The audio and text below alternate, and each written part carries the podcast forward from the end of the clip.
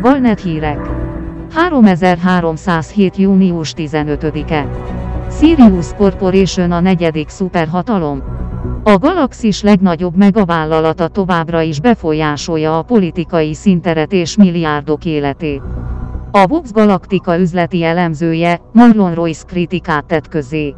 Saját kormányával, törvényeivel és hadiflottájával nem meglepő, hogy a Sirius corporation időnként negyedik szuperhatalomként emlegetik.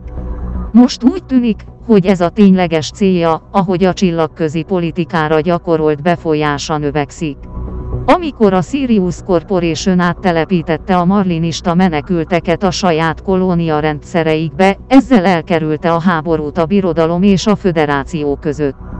De ez a látszólag önzetlen lépés lehetővé tette Leon Drewy vezérigazgató számára, hogy politikai semlegességre hivatkozzon, és így elnyerje a közvélemény támogatását a galaktikus csúcs találkozónak a Sirius rendszerben való megrendezéséhez. Ezt a sikert aláásta az a vita, hogy diplomáciai státuszt adtak a kalóz hadúr Arkon nek A titkos üzleti ügyletekről szóló plegykák megerősödtek, amikor a Kumóc Rebúj csillagkikötői mellett megjelentek a Sirius leányvállalatai. Az alliance is magas szintű megállapodások születtek, a Sirius Atmospheric vállalata segítette a Colsex köt kolonizációját.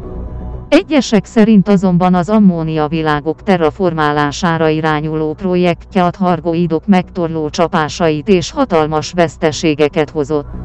A legfrissebb hírek egy technológiai brókerekkel való együttműködésről szólnak, hogy egy korábban korlátozottan hozzáférhető hajómodult kereskedelmi forgalomba hozzanak. Vajon ez egy okos üzleti döntés, vagy a Sirius Corporation politikai dominanciára törekvő stratégiájának része ez?